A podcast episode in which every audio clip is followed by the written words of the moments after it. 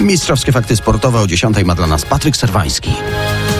Przeziębienie to słowo, którego obawiają się francuscy piłkarze przed finałem mundialu. Już trzech zawodników ma właśnie problemy zdrowotne. To Upamecano, Rabiot i Coman. Dwaj pierwsi nie zagrali już w półfinale. U Argentyńczyków wolny dostał wczoraj Leo Messi. Nie trenował z powodu lekkiego urazu mięśnia. Uda jego występ w finale, w finale ma być jednak niezagrożony. A czy ewentualne Mistrzostwo Świata zamknie dyskusję na temat piłkarskiej wielkości Leo Messiego?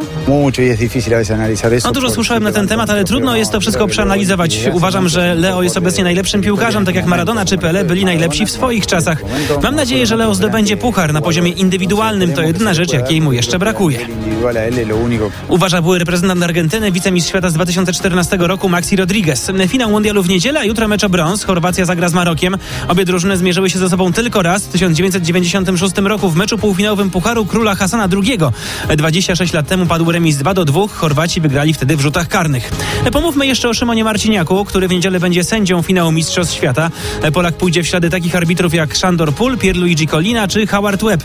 Bez wątpienia Marciniak na boisku wyróżnia się także aparycją.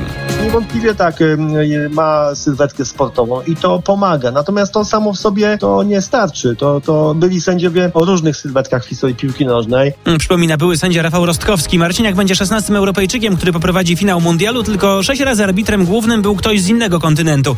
Najczęściej finałowy mecz czterokrotnie sędziowali Anglicy.